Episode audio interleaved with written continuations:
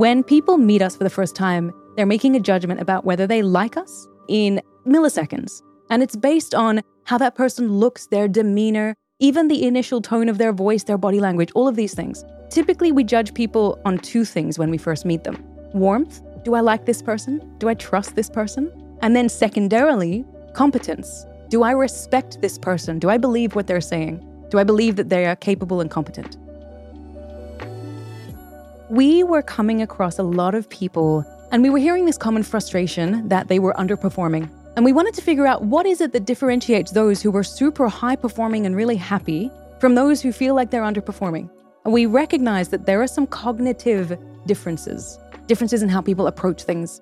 And fundamentally, it comes down to how people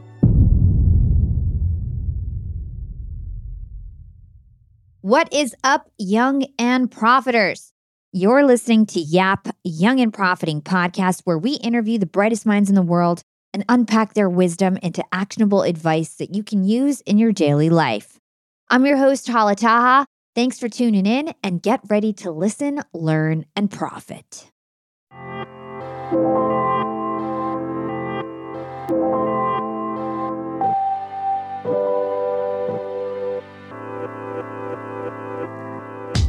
Yap fam, we have a wonderful episode in store for you today. Not only is my guest an expert in human behavior and performance psychology, but she's also built a large and influential business on the back of her extraordinary success on TikTok and other social media platforms. Her name is Shadé Zahrai, and she's originally from Sydney, Australia. Shadé has an inspiring backstory. Like a lot of us, she had her business heavily disrupted by the pandemic and found herself having to dig deep to regain her footing and find a new way forward. She wound up pivoting her business and began experimenting with something she's never done before, TikTok videos. Shadé now has millions of followers on social media, and she and her husband and business partner have taken their leadership consulting business global, working with Fortune 500 clients all over the world. Shadé is an expert on psychology of high performance for employees and entrepreneurs, which is exactly our focus for today's episode. We'll learn how to overcome common entrepreneurial mind pits, our 5 evil inner critics, and imposter syndrome to unlock our full potential. Shadé, welcome to Young and Profiting Podcast. Thank you, Hala. It's such a delight to be here. I am super excited for this interview. And when I was doing my research, I found out that you have a really interesting backstory.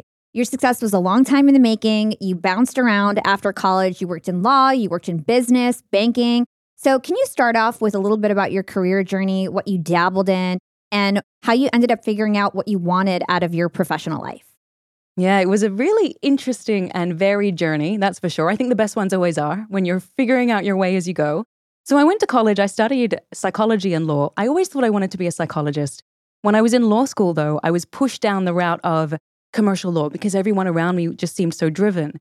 So I spent the first 4 years of my career in a commercial law firm, and it was just the worst fit for me. I'm totally non-confrontational.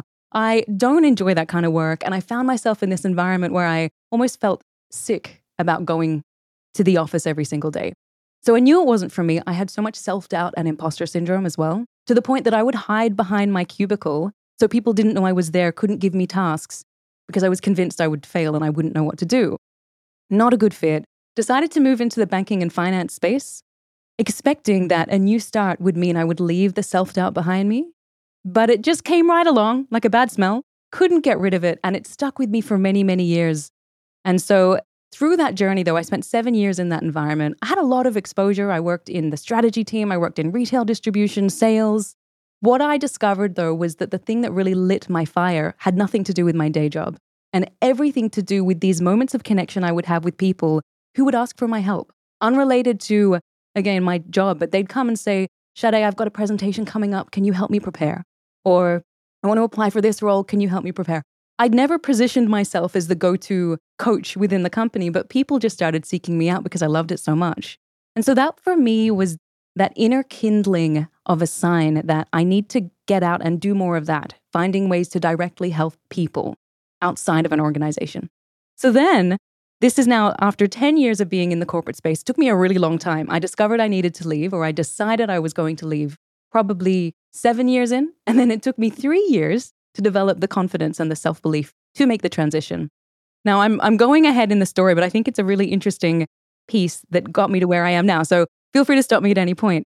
So again, 10 years corporate, my husband and I had decided, okay, we're leaving. We're going to relocate. We were in Australia at that time.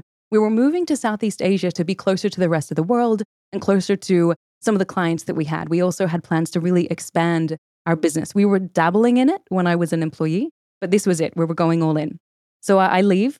I have a week before the flight that's taking us to Southeast Asia, our new home. That was March 20th, 2020 is when I leave my corporate job. The flight is 7 days from then. In that 7 days, I mean, we'd sold our couch, we'd packed most of our things, and then the pandemic takes hold. COVID-19 is everywhere, international restrictions hit, and we're not allowed to leave the country. So our flight is cancelled. We still have no couch. Thankfully, we didn't sell the bed and the fridge. But we were then left there thinking, what are we meant to do? We just had this wonderful plan to go and start a new life, to expand the business, and every single client engagement had been cancelled or postponed. So now we're left almost twiddling our thumbs. Had no idea how to reach people. This is when I had the idea of thinking, okay, well, what does our business do? We help people. At that time, our business was essentially a leadership firm specializing in positive leadership, empowering teams, working with organizations, developing change readiness in people. We're like, okay, well, we can't go to the companies because we're not able to fly and everyone's in lockdown. But how do we still reach people? And so we're like, maybe we can get on social media. Now, back then, that was a foreign thing to me, absolutely foreign to my husband. And I thought, let me try TikTok. Everyone was talking about it. It was this new thing. And now my husband, Faisal, was saying, he's my business partner. He was saying, this is for kids. This is for 15-year-olds who are dancing and singing. Don't go on there. It might be a little bit embarrassing for you. But I thought, well, this is low risk. No one knows me there. Let me give it a shot. So I recorded 40 pieces of video content on confidence, self-belief, managing workplace challenges, gratitude, mental health and well-being, positive psychology. 40 pieces. I scripted them in a day, recorded them the next day in a row. I just changed my hair and outfit, which meant I had 40 days worth of content and I couldn't back down. So then from the next day, I start posting every single day. And now the reason why I did it that way is because I know that if something doesn't work out for me, if I don't see traction in a couple of days, I assume, well, hey, I gave it a shot. It's not for me. And then I give up. But this way, I had 40 days and I could not back down. And it was the best thing I could have done because on day 21, prior to day 21, there was no traction, no engagement whatsoever. But day 21, something happened. One of the videos caught the attention of the algorithm and it went viral. Within 4 weeks, we had 75,000 followers. Within a number of months, it was over 200,000 followers. And we thought, we're actually connecting with people. And it all started from the 40 videos. And from a business perspective, of course, there's the fulfillment of reaching people and helping people. But from a business perspective, we started then having companies all around the world, Fortune 500s, finding me on TikTok and reaching out for a webinar for their teams. So then we had JP Morgan Switzerland and Microsoft UK who found me on this platform that we thought was for kids. And then that's how we had our initial entry point into these companies. And it has since taken our business completely global because now short form content is such a core part of what we do. That's amazing. Thank you for sharing that story. And I'm going to dig into TikTok a little bit and your strategy on social media and building your personal brand. And it's amazing and very inspiring that you were able to pivot during the pandemic, totally change your client acquisition strategy, basically, and attract all these Fortune 500 companies to work with you. But I do want to dig into how you became an entrepreneur because so many people who listen to my podcast right now are young, they're in corporate jobs, they have side hustles, they want to become an entrepreneur. So my question to you is, was entrepreneurship natural for you? Or was that a hard thing for you to adapt to? Like being in corporate for 10 years, was it hard for you to actually work for yourself and let go of the safety net of a corporate job? This is such a great question and something I often think about because, you know, like that analogy, there's, you know, baby elephant and they'll chain it up when it's a baby. And then it learns that it cannot go beyond a certain distance. And then when that baby elephant is an adult, it doesn't have chains anymore. It just has a little piece of rope tied around its leg and it's not even attached to anything. But that elephant has become so ingrained with that belief that it cannot move, that it doesn't try. Same principle with corporate. I was very good at fitting a mold, being what everyone wanted me to be, being the yes person, doing what I was told. And I did it really well and I excelled in my career because of it. But of course, in doing that, I then took that with me, this need for validation, this need to always feel like I'm working. I haven't been able to shake it. So it's funny that It's been however many years since I've left. I still take that with me. I've done myself either. But the idea is you're desensitizing your body and desensitizing that reaction to remind yourself that, hey, it's okay, I've got this. So you're almost overriding this natural biological instinct that you have with control. And it's remarkable. The benefits are remarkable, as you know. The same thing was for me when it came to speaking. I needed to put myself in that position enough times that I no longer reacted to those butterflies in my stomach as though I was about to vomit. And I started to think, well, actually, no, this gives me energy that allows me to project further. This gives me the care factor that I need to do a really good job. So it allowed me to redefine it, but I had to do it. And that's why for me, doing the free things up front was really great, because the standard was much lower in terms of what people were expecting and what I was expecting of myself. It was free. So I started small, did them for free, built it up. Same thing applied with video. So when it came to doing video, at that time, I was still comfortable to be on stage. I'd done it enough times that I didn't have that fear. But video is totally different. For some reason, for me, I couldn't cross that bridge to just feel comfortable with it. I think it's because you record it and then you watch it back and you're so vulnerable. I also knew that when you post a video online, so if we move into the psychology space, when we look at cognition research and the psychology research, we make a first impression about someone in milliseconds, so quickly. And it's based on how that person looks, their demeanor, even the initial tone of their voice, their body language, all of these things. They're making a judgment about whether they like us through warmth and whether they respect us through competence. Do I like this person? Do I trust this person? Do I respect this person? Do I believe what they're saying? Do I believe that they are capable and competent? When people meet us for the first time, they're making a judgment about whether they like us in milliseconds, so quickly. And it's based on how that person looks, their demeanor, even the initial tone of their voice, their body language, all of these things. And typically we judge people on two things when we first meet them. Warmth. Do I like this person? Do I trust this person? And then secondarily, competence. Do I respect this person? Do I believe what they're saying? Do I believe that they are capable and competent through warmth and whether they respect us through competence? And competence is demonstrated through confidence. How confident do you look? How confident do you sound? We make a first impression about someone in milliseconds, so quickly. And it's based on how that person looks, their demeanor, even the initial tone of their voice, their body language, all of these things. And typically we judge people on two things when we first meet them. Warmth. Do I like this person? Do I trust this person? And then secondarily, competence. Do I respect this person? Do I believe what they're saying? Do I believe that they are capable and competent? So we make these assessments.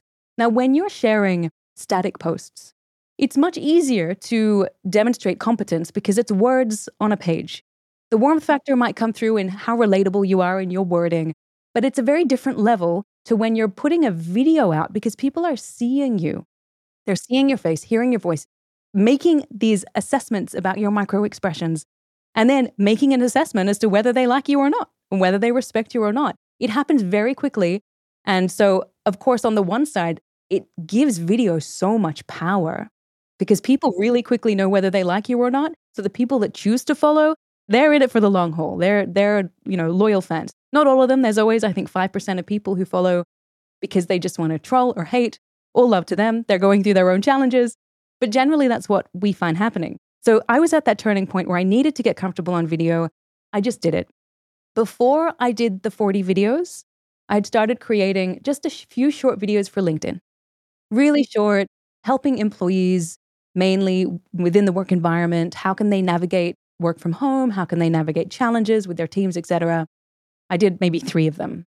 And they were not very good. Like, they were really not very good. That's completely objectively not very good. Bad quality setup. I had a little microphone. The lighting was okay, but yeah, not very good. But then I recorded these 40 videos. I just put myself in a position where I said, look, whenever we start something new, it's going to be a little shitty. And that's okay. Embrace the shitty, because then you have all this room to grow from shitty. It's actually better sometimes to start low, because then you can only go up from here. One of the things I've found since many years now down the track is sometimes I'll create a really great piece of content. Hala, let me know if you've experienced this. Really beautiful piece of content. You share it and you think, how am I going to top that? And I will hold off for a couple of days rather than posting regularly because I'm thinking, well, I've just posted something beautiful. How do I anyway, These things, these stories that we tell ourselves. But for me, just getting comfortable with it required me to actually do it and then detach myself from I think there's always this transition point when you're going from where you are now and all the people that know you where you are to where you want to be. And it's almost like the people that know you now are actually not the people that you necessarily want in your community in terms of who you want to be because they're in a different world. Making that transition is really hard. We were coming across a lot of people and we were hearing this common frustration that they were underperforming. And we wanted to figure out what is it that differentiates those who were super high performing and really happy from those who feel like they're underperforming. And we recognize that there are some cognitive differences. And fundamentally, it comes down to how people approach their goals. There's a lot to it, but I'm going to start just with the how people approach their goals piece. So we discovered these mind pits, which people resonate with. They've either been in one or been in all of them. And a lot of people who are lurking on social media, they're in this space. Hala, I imagine a lot of people who follow in your community are also in this space. They have these amazing goals. They want to run these amazing businesses and have these followings on social media and do all these great things. And they're researching and consuming and telling themselves that they will feel ready at some point, but they're not taking action. So they're stuck right at the beginning. We call it failure to launch. And when we look at decades worth of research, there's one very common overarching theme. What do you think it is? Perfection. Perfection. And it's overthinking. It's believing that you must be perfect. Otherwise, people will judge you. People will criticize you. What if I fail? What will that do to me? This overthinking that is fueled by perfection leads to complete stagnation. Now, when we think about the brain is wired to magnify what we focus on. It's an evolutionary survival mechanism that we have, which is designed to keep us alive, negativity bias. However, when it comes to our goals and what we want to achieve, if we listen to that voice in our head, it will convince us that, well, we might fail. The risk is too high. Don't do it. And so we wait. We hold back. So this is failure to launch. Now, if anyone listening is in failure to launch, there's one really simple and it's almost so simple. It's almost counterintuitive. Really simple approach that comes from the research on goals. Peter Golwitzer is the expert, the researcher, psychologist who's looked into this. And it's really simple. Those who are able to take action on their goals, they do three things, which is captured in something called a goal intention. They just specify when they're going to get started, where they're going to do it, and what they're going to do. And they usually have a phrase of at, in, I will. So they actually set themselves a goal and then you must take action. Don't let perfect get in the way of good enough for now. Remember, embrace the shitty. Good enough for now doesn't mean that's where it's always going to be. That's you getting started. That's mind pit number one, failure to launch. And I know I've been in this sometimes. I have wanted to do some things for so long and I keep convincing myself, oh, not yet, not yet. I think one of the greatest antidotes to growth is not yet. I mean, it's good that it has the word yet in it because growth mindset, it means it may come, but not yet is you giving yourself an out. So find something and just do it. Mind pit one, failure to launch. Now, mind pit two is a really interesting one. We discovered this initially. I was having an interaction with this gentleman. This was back in Australia, and he was a highly talented young man. He was 1 year from finishing his PhD research. So he'd spent, I think, 3 or 4 years doing rigorous research and experiencing the world of academia. But then he came to me for some guidance. I was coaching him and he said that he was going to drop out. And then he also shared that he'd half finished his master's, his second master's, which was an MBA, to pursue the PhD. So he hadn't finished that either. And it seemed like he was just not able to see things through. He wasn't getting anywhere with all these part completed commitments and he was treading water. So he was exhausting himself without going anywhere. And this is the second mind pit. We call it treading water. This is where people have so many goals and they're so excitable that they will start something and then get bored and then try something else and then go somewhere else and sign up for a business mastermind and never finish it and get a course and maybe do one lesson and 50 million self-help books and they've read one chapter. It's this kind of behavior of too many things that you want to do that you don't take action. Have you ever been in this one? I don't fall into the first two buckets. I fall into the last one. Oh, got it. Okay, that one's coming. That's coming. So this one, it's driven by self-doubt where you're questioning, is this the right thing for me? Should I be doing this? Maybe I should do that. You also, boredom comes when you've been doing something for a while, the initial dopamine hit tends to wane. And so you think, well, this is not as exciting as I thought it would be. Let me try something else. And then, hey, that's really exciting initially because new is always exciting. Yay, dopamine hit. And then it fades. So you never commit 100%. Now, a really interesting thing, this gentleman I was speaking to, He did end up quitting his PhD. He dropped out. I don't know how someone does that after 4 years, but he did. And he started a charity working with underprivileged youth. And he's still doing that 5 years later. And he is extremely fulfilled and he's found his purpose. So what we discovered is that when a lot of people are in this pit, it's actually not that you can't commit. It's just that you're doing the wrong things and you are doing too many things. You need to just ask yourself, what is the most important thing for me to do right now? And so a really simple approach here is to remind yourself of the meaning of what you're doing and make sure that it aligns with who you want to be. And there's two quick tips I want to share here. The first one is in 1987, there were these two researchers, Valacher and Wagner, and they proposed a way to understand how we interpret and think about our actions. And so basically there's a range. So we have a low-level identification where we focus on the how of an action, the mechanism. So Hala, right now we're sitting and talking. That's the low-level mechanism. The high level is where you emphasize the why of the action. It's the purpose, the goal of the action. So it's empowering entrepreneurs with tools to improve and transform their lives. That's the why. It's so important. We know this, right? We need to tap into the why in order to feel that motivation, but also to make sure that what we're doing is the right thing. So I encourage anyone who might be in this bucket or in this category, hone into the high-level meaning. There's always a low-level meaning. What's the high-level meaning? And then the second very, very quick tip is some people in this state, because they don't have the motivation, the moment something challenging comes their way, they crumble. And they just say, oh, not for me, I'm going to try something else. And so we encourage you to do something called a premortem. A premortem is a concept in the project management world. It's also called inversion. It's a really simple technique. You proactively think about all the things that could go wrong, all the obstacles that could get in your way, and then you troubleshoot before they happen. What will you do? You develop something called an implementation intention. It's your coping plan, if then. Now, fascinatingly, the research from Peter Golwitzer tells us if you develop an implementation intention, you're going to be 3 times more likely to achieve your goal simply by having your if then plan. So if I start to lose motivation, then I will remind myself of my purpose and then reach out to my mentor.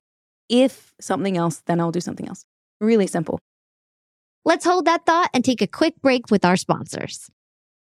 Young and Profiters, they may call me the podcast princess, but I'm also the LinkedIn queen. I've been a LinkedIn influencer for 6 years now, and I teach one of the most popular courses about LinkedIn. And I love to teach sales on LinkedIn because when it comes to B2B sales, LinkedIn has got that on lock. LinkedIn is where all the decision makers are hanging out. There are 180 million senior level decision makers on LinkedIn and 10 million C-suite decision makers. These people are on LinkedIn and they're in the mode to buy. They're using LinkedIn for their buying journey to research vendors or sales reps that they might work with, to look up how to solve their problems, to learn from industry thought leaders. They are in the mode to buy, whereas on other platforms, they're in the mode to be entertained. You want to get them in the right mindset. You want to cut through the noise with LinkedIn ads. In fact, 79% of B2B marketers rate LinkedIn as their top channel for paid media. And LinkedIn has the best targeting because they've got all these different inputs.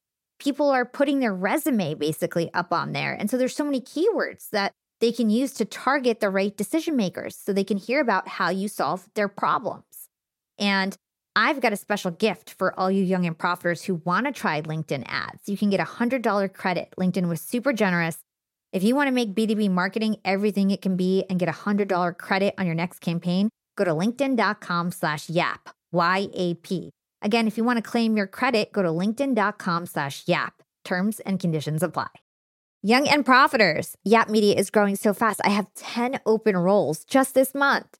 In the past, it would take me so long to find hires. I have to go on all these different job sites. I have to create my own skills assessments. That's why I let Indeed do a lot of this heavy lifting for me. Indeed is the powerful hiring platform where I can attract, interview, and hire all in one place. Indeed has things like skills assessments, where when we have specific roles, we can find an assessment that matches that role and we can make sure they have the skills that we need. Then I can focus on culture fit. I can make sure they're scrappy enough and are obsessed with excellence and do all the things that we need to do for them to fit in at Yap. And Indeed streamlines hiring with powerful tools like Instant Match. An Instant Match basically matches you with candidates as soon as you put up a job post with people who are qualified right away. It's instant. And the best part is it gets better as you use it. So now when I use Indeed, especially when I'm hiring for similar roles, I get people right away where they know that I'm going to like the candidates because they can see what my preferences were in the past. It gets better as you use it. According to US Indeed data, the moment Indeed sponsors a job, over 80% of employers get candidates whose resumes are a perfect match for the position. It's like waving a magic wand that gets better as you use it. So I love using Indeed. We've found a lot of our A players on there. Join more than 3 million businesses worldwide who count on Indeed to hire their next superstar like we do at Yap Media. Start hiring now with a $75 sponsored job credit to upgrade your job post at Indeed.com/profiting. Offer is good for a limited time. Claim your $75 sponsored job credit at Indeed.com/profiting. Again, that's Indeed.com/profiting. And support the show by saying you heard about it on Young and Profiting podcast. Again, it's Indeed.com/profiting to get your $75 credit. Terms and conditions apply. Need to hire? You need Indeed. Let me ask you one follow-up question about this one, because I think treading water is actually really, really dangerous for people's careers. I have a lot of friends that fall into this bucket, and what happens is that they never become very successful or make a lot of money because they don't have the discipline to focus and just get good at something. Even if it's temporary, even if you work at something for 4 years and then you decide to quit, that's okay. But if you never actually get anything done, you just end up just going in circles. And really never actually creating a career for yourself and even experiences because you don't get far enough to really get skills. So I just want to call out that if you feel like you're falling in this bucket, you need to understand that focus is so important to actually grow skills and make money later on. And I think that finding how to have that discipline, finding your why, finding your purpose, and really sticking to something, even if you don't necessarily like it, for a little bit just to gain the skills is really important. Totally. There was this beautiful quote, I can't remember who said it, but it's, more is lost through indecision than the wrong decision. Sometimes you just need to make a decision, commit to it, and even if, as you say, even if after a number of years you realize, hey, it doesn't light my fire anymore, you still had that journey of growth. You've still learned new skills. You've skill stacked, as you'd say, right? You've developed those career multipliers because you chose to take that path. So I love that. Okay, number three. So this is the one, Hala, that you're in, and I am in it, and I think a lot of people are in it. It's the inability to be still. You keep pushing without giving yourself a break. You feel guilty when you stop working. You reach a goal, get to that destination, and then you immediately input the next one into your GPS, right? It's never enough for you. So it's not that you have a discipline problem at all. You have iron discipline. You're just not able to see that actually your work and you are not one and the same, that there is a distinction between what you're producing and your self-worth. We call it destination obsession. You're addicted to achievement.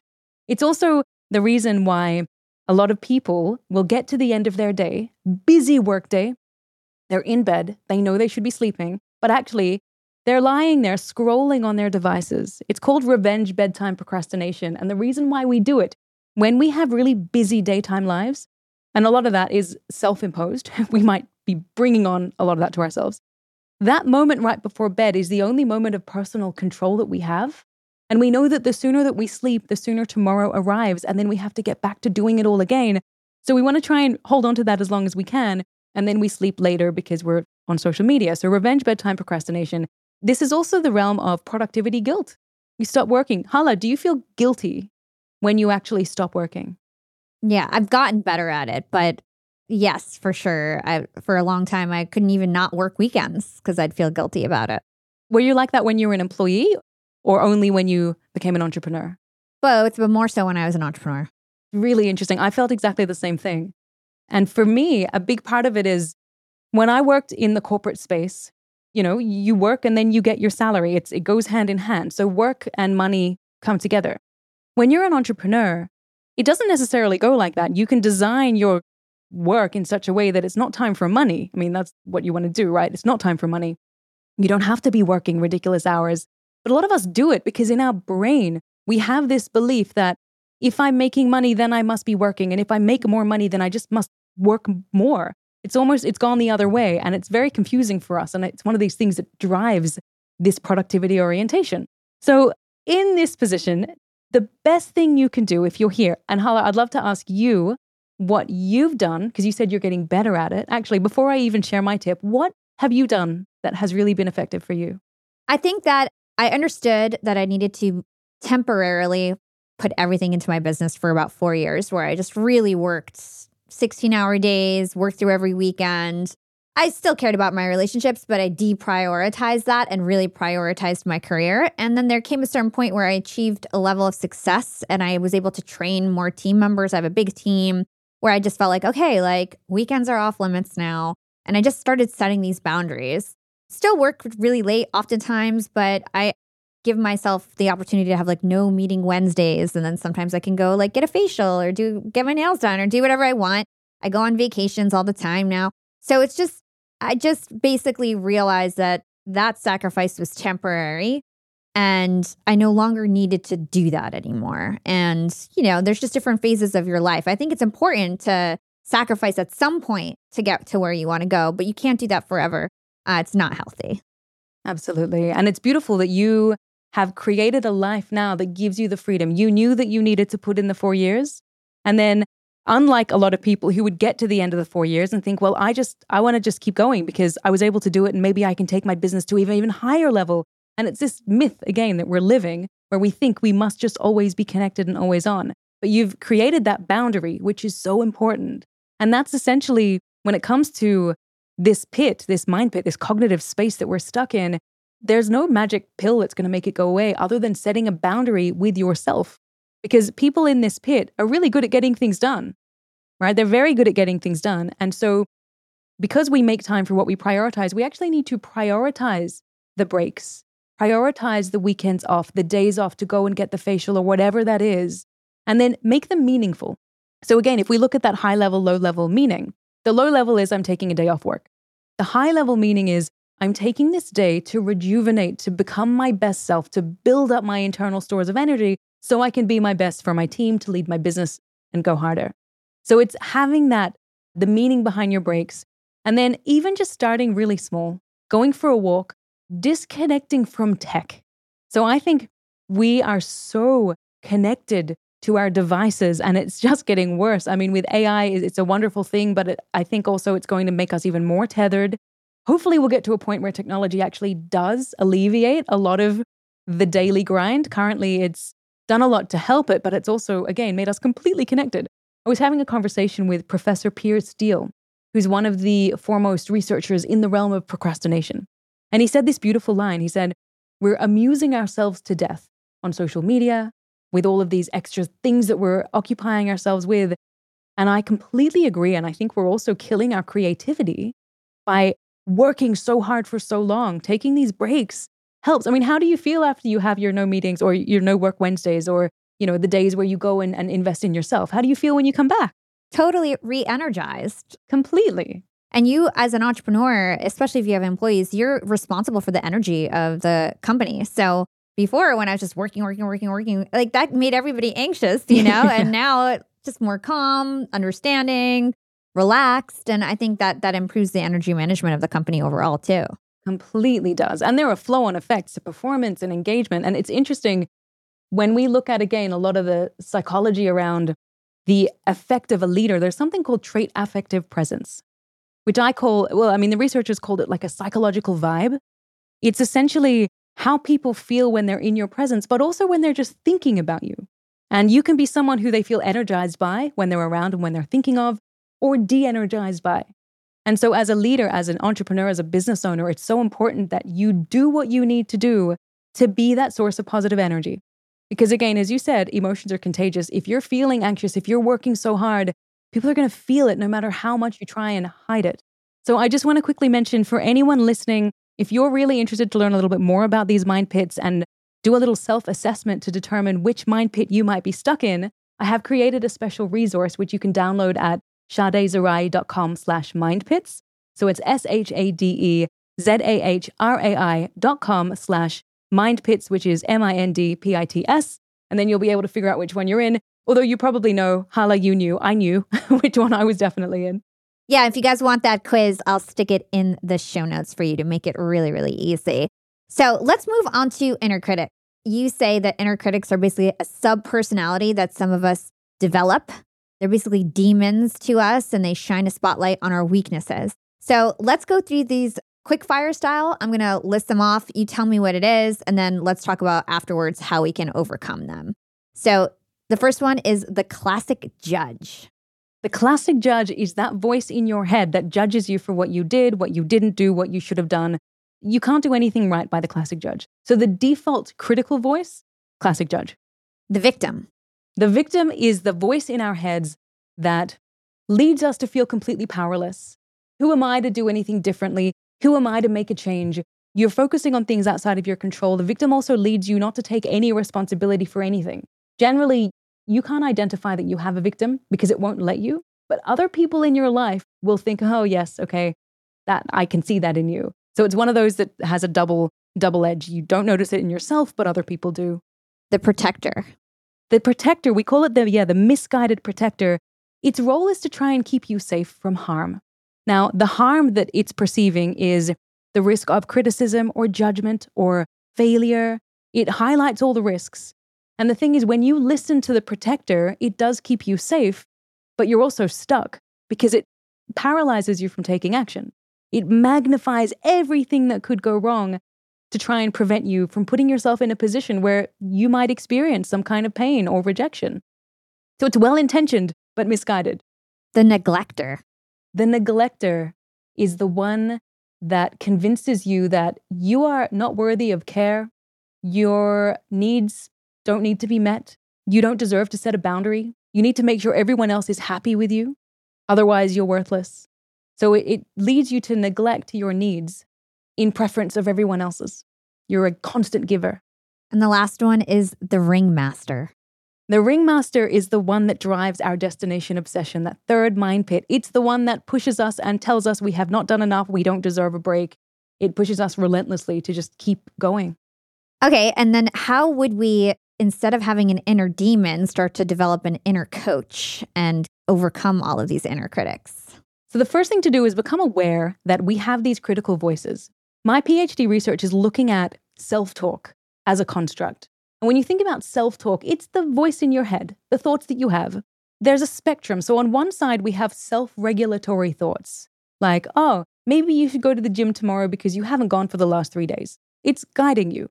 It's not criticizing you or judging you. On the other end of the spectrum, we have the critical voice, which says, you better go to the gym tomorrow because you're lazy and fat. It's judging, it's criticizing. You need to recognize that these inner critical voices, we call them inner deceivers. I had a TEDx talk about this early last year and it ended up being the top 10 most watched TEDx of the year. So people really resonate. The inner critical voice, it's there to try and help us. It's well-intentioned. It's just completely misguided. So acknowledge that you have this part of yourself. But then remind yourself you don't have to obey it. You can listen to it because if you try and deny it, we know what happens when you try to avoid your thoughts. They just pop back in and come up at inconvenient times, like when you're trying to get to sleep or at 3 a.m. when you wake up and it's reminding you of all the things you've done wrong. It's there, acknowledge it, but don't obey it. Flip your thinking around and say, okay, what is this trying to protect me from? Is there any real harm? And then what can I do instead? What resources do I have available to me to help me? So Hala, in your case, you needed Heather Monahan, who was your client at the time, to give you the push to get out. That's one way that you then stop listening to these voices that you would have had in your mind. For me, I needed Faisal. So for some people, it might be, I'm going to seek someone who believes in me to remind me when I'm hearing these voices that, hey, I am of value. I am worthy. It might be, okay, I'm going to start really small. So there's very little risk of anything really going wrong. And then just gearing yourself to action.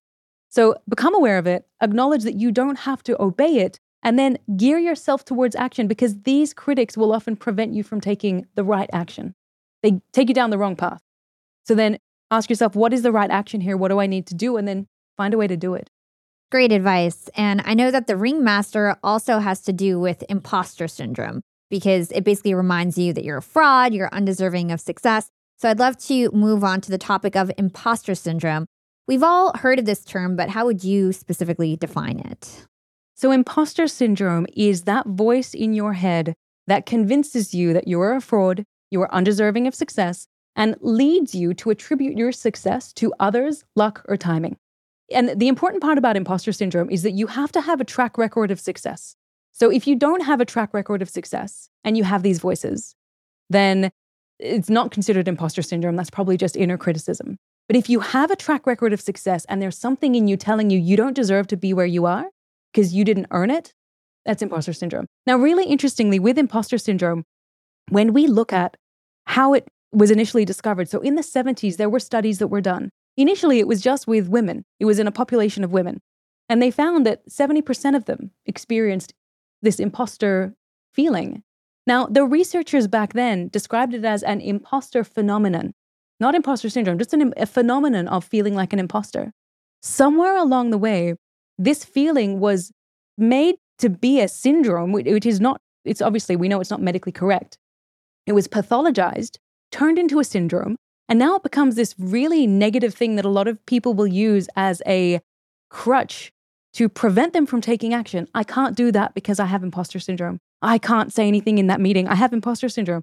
So it becomes an excuse that people will use to prevent them from taking action. What I always say when it comes to imposter syndrome is a really simple, beautiful reframe is the moment that you start to think, I don't deserve to be here, instantly flip your mindset to, what an incredible opportunity I have to learn. Regardless or not of whether I believe I deserve to be here or not, I am here. I have a ticket to the party. So I'm not going to go to the party. I'm going to go to the party and have the time of my life and learn as much as I can from these people I'm with. I experience this feeling of being an imposter when I'm in the academic community because I'm now in the PhD program. I'm learning. I'm in that learning phase, working with people who have been in the industry for 30 years. They are absolute experts in their specific area of research. It's very easy for me to think, well, who am I? I don't belong here. And I remind myself, this is amazing. I can learn from these people. So simple reframe, a big part of it is just how we're approaching it and the narrative that we're telling ourselves. I love that. And I know that you also experienced imposter syndrome when you were in your law career. So what advice would you give to young Shadé right now? The advice I would give is actually advice that was given to me when I moved into the banking and finance space. It is, stop fixating on everything you don't know how to do, everything that you don't know yet, and everything that you don't believe you're good at. Stop doing that. Shift your focus to actually what you bring. What are the qualities that you bring? And if you don't know how to do, back then there were a lot of things I didn't know how to do, basic case research and all of these things. But there were qualities I brought, like my growth mindset, my curiosity, my desire to learn and meet people and understand. I brought that with me and I needed to remind myself of that because it's those qualities that are transferable regardless of what industry you're in, regardless of what you're doing. So even if you feel like an imposter, you can still bring those qualities and then learn what you need to learn until you feel like you belong there. That's the advice I would have given myself. And I know that you say that self-love is an antidote to imposter syndrome. So what is self-love exactly? So I like to think of it as self-acceptance. And self-acceptance means I accept who I am. I accept my inherent worthiness. And if someone else doesn't agree with me or doesn't approve of me, that is not a reflection of who I am as a person. I don't need to take that to heart. So when it comes to imposter syndrome, we are doubting our worthiness. I am not worthy to be here. And so we need to remind ourselves, actually, I am as a person, I am just inherently worthy, regardless of where I am. Really interestingly, just on this, when we look at the mind pits or when we look at where people generally get stuck, it's predominantly for one of four reasons. And these four things that I'll take you through very quickly, they converge to create something called our core self-evaluations, which is how we see ourselves, the core of who we are, our self-image. And what researchers have done over the last 50 years, social scientists from all over the world have explored what's really going on and identified these four things. And the way that I describe them is like this. The first one is if you're finding it challenging in life, if you're not taking action, if you're stuck in a mind pit, the first reason is that you don't accept yourself. So you have a low self-esteem. You don't fundamentally accept that you are worthy or you deserve success. And so you'll hold yourself back. If it's not that, it's that you fundamentally don't believe that you have what it takes in terms of your capabilities. I don't know how to do this. I won't be able to achieve the goal. And that's to do with self-efficacy. Self-efficacy is that belief that you have what it takes to achieve your goals. If it's not that, The third one is that you have what's called an external locus of control. You're focusing on things that you have no control over, and that's preventing you from taking action. That's why you're experiencing the challenge. The fourth one is that you are unable to manage your emotions. So you're either so filled with anxiety about what the outcome would be if you take action, or you're just not able to manage the feelings of overwhelm that you get when you're thinking about all your goals. Generally, it comes down to one of these four things, and it all comes down to how we see ourselves. So I'd say those four things actually come in, because you can have self-love, you can have self-acceptance, but if you're really struggling emotionally, it's going to get in the way. You're going to feel like an imposter, and then that's going to derail you because you'll have that anxiety influx, the cortisol will run, you won't be able to think, and it'll impact your performance. So I always say these are the four antidotes, or the four laws of confidence, if you like, right? Self-acceptance, self-efficacy, believe in your capabilities, focus on what's within your control, and take steps to manage your emotional state. The best piece of advice I could give. It's great. So you mentioned confidence, so let's move into that direction. How do you think we can project more confidence at work? What are your top tips? So with confidence at work, it's such a big topic, and I remember talking about it a lot because I picked up on this when I was in the workplace.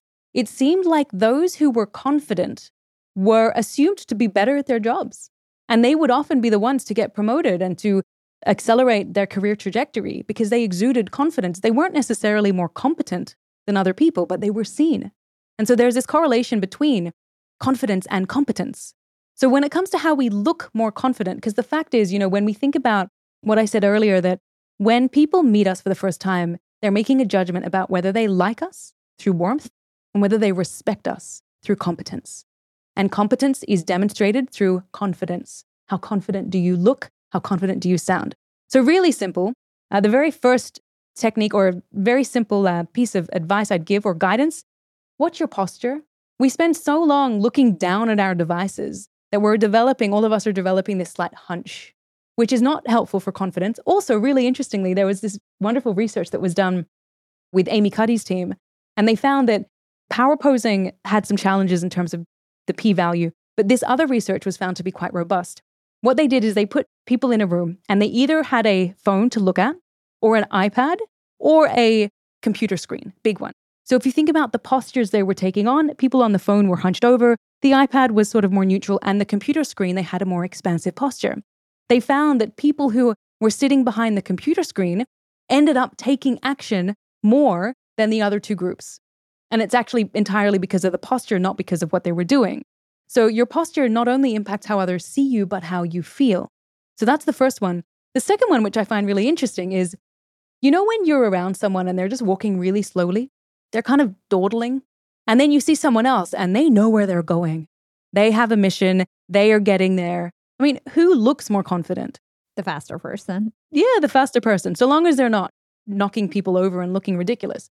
Generally, when you're walking, if you want to exude more confidence, have a purpose and walk with purpose, as opposed to sort of dawdling around. So that was really interesting. There's some work that's done on looking at biological cues and how people walk and how that converts into perceived confidence. And they found that walking slightly faster can really help. And then smiling. Really simple. Smiling conveys confidence, because if you lack confidence, your body will tell you not to smile. So if you see someone not smiling, the brain automatically goes, oh, they're not telling the truth, or something's up there. When I used to be in the dance world, I used to teach. And when I was teaching, if I were teaching in front of, let's say I was teaching with other world champions, or again, imposter syndrome, because I wasn't one, but I was in that environment, I would always smile. I would just adopt a huge smile, even if I wasn't feeling it. And I would start to feel that confidence trickle into the rest of my body because of how people would respond to me. So smiling is really powerful. We'll be right back after a quick break from our sponsors. Young and Profiters, I'm about to be jet-setting all over the world. I'm going to London, Cancun, New Orleans, and New York to speak. I'm going to be up there with the bright lights, and I want to be spiffy. I want to look fresh. And so I'm going on a big shopping spree. I got to get clothes. I got to get hair stuff, skincare stuff, makeup. But I'm not going to feel guilty about this shopping spree because Rakuten's Big Give Week is back. Rakuten is the shopping platform for savvy savers. From May 6th to May 13th, they're having their biggest cashback event of the year. I'm talking about 15% cashback at hundreds of stores with additional cashback bonuses. And they've got so many stores participating in their Big Give Week. So when it comes to clothes, I'm looking at Splendid and Good American. And when it comes to beauty, they've got so many good stores participating. They've got Ulta, Fenty, Bobbi Brown, Blue Mercury, and all the products that we love. Now we can get cash back. It's like getting a discount on the stuff you're going to buy anyway. It's absolutely amazing. They even have travel brands, so that's going to be super convenient for me with all my upcoming trips. Expedia, Hotels.com. You can get deals on everything from electronics to home goods to travel and beauty. Young and Profiters, you're going to want to grab this limited time deal with both hands. You get high cashback rates for only 8 days. So hurry. Membership is free, and when you sign up and shop today, you get an extra 10% cashback boost. That's an extra 10% cashback on top of the 15% cashback. You won't see higher cashback rates than these. Go to Rakuten.com or download the Rakuten app at Rakuten. Shoppers get it. Young and Profiters, as you may know, I launched my LinkedIn Secrets Masterclass a little bit over a year ago. It was my first course. And so far, I've generated well over $500,000. And the best part is I didn't have to figure out how to set up my mastermind subscriptions, how to do abandoned cart targeting, and all of that tech geeky stuff. I just left that all to Shopify. Shopify is the global commerce platform that helps you sell at every stage of your business. And if you're in that I need to sell more with less stage, Shopify Magic is your AI superpowered sidekick ready to whip up captivating content that converts. And it doesn't matter if you're selling digital products or vegan cosmetics. Shopify helps you sell anything, anywhere, from their all-in-one e-commerce platform to their in-person POS system. Stop those online window shoppers in their tracks and turn them into loyal customers with the internet's best converting checkout. I'm talking 36% better on average compared to the other options out there. It's no wonder Shopify powers 10% of all e-commerce in the U.S., including huge global brands like Allbirds and Thrive Cosmetics. It took me a day to set up my Shopify store.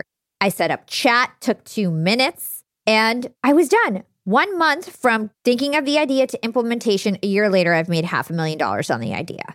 That's what it takes in 2024, just a good idea. And then utilizing a platform like Shopify that can help you make it a reality. There is no excuse these days. If you've got a good business idea and you think you'll be a good entrepreneur, you don't have to wait any longer. You don't have to be super techie, and you never have to worry about figuring it out on your own. Shopify's award-winning help is there to support your success every step of the way. Sign up for a $1 per month trial period at shopify.com/profiting. That's all lowercase. Go to shopify.com/profiting now to grow your business no matter what stage you're in. Shopify.com/profiting. Young and Profiters, we are all making money. But is your money hustling for you? Meaning, are you investing? Putting your savings in the bank is just doing you a total disservice. You got to beat inflation. I've been investing heavily for years. I've got an E-Trade account. I've got a Robinhood account. And it used to be such a pain to manage all of my accounts. I'd hop from platform to platform. I'd always forget my Fidelity password, and then I have to reset my password. I knew that needed to change because I need to keep track of all my stuff. Everything got better once I started using Yahoo Finance, the sponsor of today's episode. You can securely link up all of your investment accounts in Yahoo Finance for one unified view of your wealth. They've got stock analyst ratings. They have independent research. I can customize charts and choose what metrics I want to display for all my stocks so I can make the best decisions. I can even dig into financial statements and balance sheets of the companies that I'm curious about. Whether you're a seasoned investor or looking for that extra guidance, Yahoo Finance gives you all the tools and data you need in one place. For comprehensive financial news and analysis, visit the brand behind every great investor, yahoofinance.com, the #1 financial destination, yahoofinance.com. That's yahoofinance.com. Really great tips. And I know that a lot of people don't just struggle with confidence. Especially introverts, they struggle with showing their smarts and competence at work. So can you talk to us about how we can actually seem smarter? We're all probably smart in our own way, but a lot of us don't know how to exude this smartness to other people. So what are the things that we can do? There's a few tips. I'll give you three. I think the first one, though, prefacing it all, is to remind everybody that we don't live in a world yet where true merit is acknowledged and recognized. It's actually based on how you look and the relationships you have and all these other things. I always encourage people to yearn for the day when we live in a world where people are acknowledged for what they bring. But in any case, until we get there, very simple tips. The first one, to exude more confidence, especially if you're an introvert, and that competence factor. You got to be speaking up in meetings. And this is really difficult for introverts. I am an introvert. In meetings, I would struggle so much. If you're an introvert, you might feel this way. Even before I would raise my hand, so the moment my brain had the signal of, oh, I have an idea or I have a question, I hadn't even done anything with my body, but my entire body would start to sabotage. My heart would pump, my throat would constrict, and I hadn't done anything yet. So I had this whole thing going on inside of me, and yet no one would know it. So as an introvert, really important to speak up because you need to be visible. And in meetings, that's when people are seeing who is engaged. And unfortunately, visibility is linked with perceptions of engagement. So simply see if there is a way that you can share something right at the beginning of the meeting. You might even get in touch with the person beforehand and say, I have something I'd like to share. Can you, as the host, can you pass over to me or put me in the agenda? That's really easy. You can share something relevant to the meeting. It can be an interesting insight that you read, an article you came across you want to let everyone know about. Whatever it is, share something at the beginning and then try and share something right at the end. Doesn't even have to be of value. It can just be, that was a great meeting, everyone. Looking forward to the next one. There's something called the primacy and recency effect in psychology, where we're more likely to remember something that happens at the beginning and the end of a session. So if you're speaking at the beginning and the end, even if you don't say much in the middle, people are more likely to remember you. So that's one of them. The next one is, if you really want to elevate your competence, this is something that not enough people do. You want to capture and document. There's two ways you can document. Document whenever someone gives you a task. So we all know what it's like, whether you're a leader in a company or you're an entrepreneur. You give someone in your team a task and it's due in a week, and then you forget about it. And then they send you an email and like, here's the thing, and you can't even remember what you asked them to do. So you have to go in there. And so what you can do proactively, if you're that person who was given that task, you send an update, maybe halfway through the week. Hi, quick update on what's going on. Here's what you asked me to do. Remind the person, they will thank you for it. Here's what you asked me to do. Here is where I'm up to. Here are the roadblocks I've faced and how I've overcome them. And if I had more time, this is what I would do differently. Or this is the help that I need from you. So you can update the person. And then when it's due, you do the same thing. Here is what you asked me to do. Here is what I did. Here are the challenges that I came across. Here's what I would do differently if I could do it again. You're being really proactive. Whether or not that person reads it, you're getting into the habit of capturing a progress report for yourself. You have it documented, because how many times have you received something from someone and you say, well, that's actually not what I asked you to do? Or you deliver something to someone and they say, that's not what you asked me to do. And you're thinking, yes, it is. I've got it written in my notes. When you document it and send them an email, it's there. It's written. It's evidence. So that's the first one. The second one is, every Friday, incorporate something called a weekly win. And this is specifically if you're a team member, whether you're working in a company, a big one or a small one. But send a weekly win email on a Friday to your manager and just let them know, this is what I have achieved this week. This is how I contributed to the team. And these are my plans for next week. It can be very short, a couple of bullets for each of them, but you are reminding that person of the contribution that you're making without you physically having to say anything. And this is also wonderful when it comes to visibility, because that person's going to be across what you're doing. Now, if you're a business owner and an introvert, I mean, Hala, I'd love your perspective. My perspective is, I tell people, if I'm going to be the quietest person in the room because I'm an introvert, I tell people, hey, everyone, I'm an introvert. You might not hear from me much, but I'm still processing. And I might reach out to some of you afterwards to ask some follow-up questions. People actually don't mind when you're really open and honest. Yeah.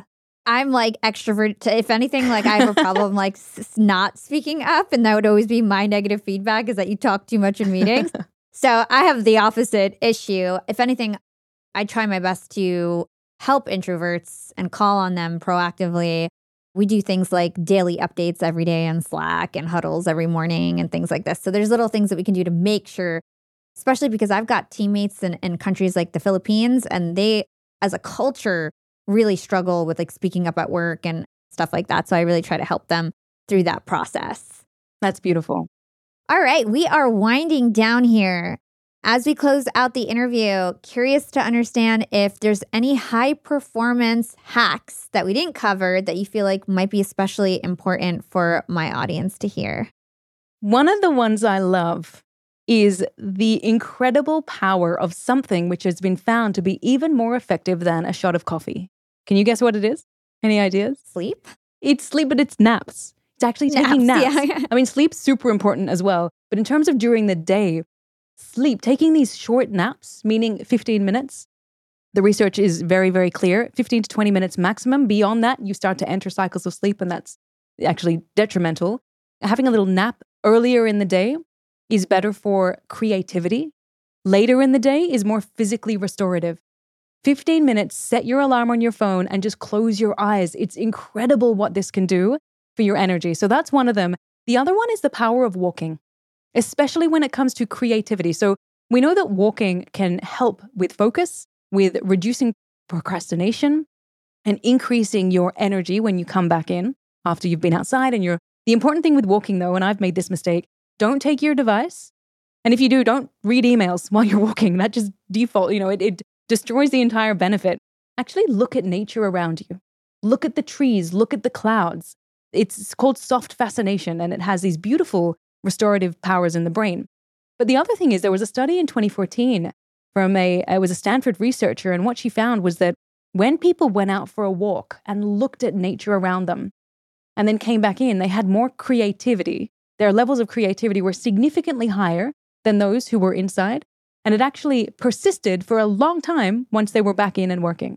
So if you've hit a creative block, which we all do, if you've hit that point of diminishing returns where you're just exhausted or you're procrastinating, just get outside for a walk. It's remarkably simple, but the research absolutely confirms, the science confirms it is going to be so beneficial for you. That's great. Naps and walks. Yes. I had Daniel Pink on the show and he taught us about something called the Nappuccino. Oh, and I love that. Have you heard of that? I haven't heard it, but I love it. You drink coffee and then you take a 15 or 20 minute nap, and then you get the boost from the caffeine. Caffeine kicks in 15, 20 minutes. Plus you get the boost from the nap, and he calls it a nappuccino. That's brilliant. I love it. It's a double whammy. That's fantastic. So I hear you have a new book coming out. Can you tell us about that? And then hopefully we can bring you back on the show when that's out. Oh, well, thanks for asking. It's still a long way away. We've only just signed our global book deal. We're really excited about it. It's going to be looking at a lot of the research from the PhD. So looking at these 4 qualities I mentioned, looking at the mind pits, and then going into detail around how people can really get themselves unstuck. It's not going to be published until 2025, so a long way away, but I'll definitely reconnect with you then. And who knows where you'll be as well, all the exciting things that are happening in your world. I mean, maybe by then we'll be reading your book too. I'm looking forward to that. Thank you. All right, so we end the interview with 2 questions that we always ask all of our guests. The first one is, what is one actionable thing our young and profiters can do to become more profitable tomorrow? This is beautiful. So in terms of profit, I think the first thing is you need to define what that looks like for you. And of course, we can talk about money, but I'm not going to talk about money. For me, profiting is how do you live a more fulfilling life where you are constantly growing? So the one thing you can do today, the biggest or the greatest piece of advice I can give you is create your to-be list. What this means is write down a list of things that you aspire to be so that you're super clear on that. To be generous, to be loving, to be kind, to be someone who challenges the status quo, to be someone who makes a difference and has an impact. Write this down. And then every decision that you make, make sure it aligns with that to-be list. It becomes your filter system. And this is how you can make sure you're living a profitable life that is aligned with greater fulfillment and the person that you aspire to be. And what is your secret to profiting in life? And you already know this, but profiting doesn't have to be just money. My secret to profiting in life would be to be grateful for every step of the way, every learning, every challenging situation you have, every moment of suffering, because suffering is what makes us stronger. When we can change our perspective on suffering, this is what gives us that beautiful quality of being human. And it's the hardest thing to be appreciative and grateful during times of suffering. But if you can acknowledge how it's shaping you into a stronger and more refined version of you, then nothing is too much trouble and there is always time. That's fantastic advice. Shadé, it was so wonderful to have you on the show. Where can everybody learn more about you and everything that you do?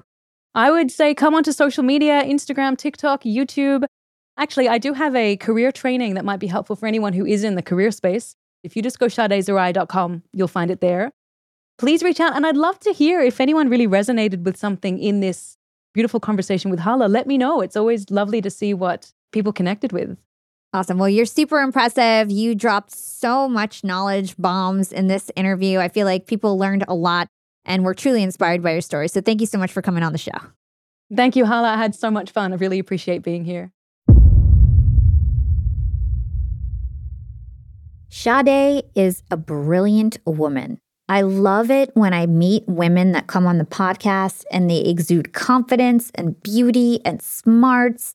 And she's just such a great role model. It's no wonder she blew up on TikTok so quickly. She's magnetic and engaging and really, really smart. So kudos to Shadé. She's really crushing it right now. And I really came away with a lot of helpful insights into how our minds work and how we can harness our minds more effectively. Let's start out with how entrepreneurs can handle what Shadé calls mind pits, or cognitive traps that can keep us from achieving our goals. She breaks these down into three types. First is a failure to launch. Some people struggle to just get off the runway. The main culprit here is believing that you must be perfect. This is understandable because our brains are wired to focus on what others think of us. But when it comes to our goals and what we want to achieve, sometimes we have to ignore that voice in our head and take a risk. And to help you do this, Shadé says that you need to take action on your goals. This means doing three things. Focus on when you're going to get started, where you're going to do it, and what you're going to do. The second mind pit is what Shadé calls treading water. This happens when people have so many goals and projects that they ultimately can't finish anything. To address this, you can start by stopping and asking yourself, what is the most important thing for me to do right now?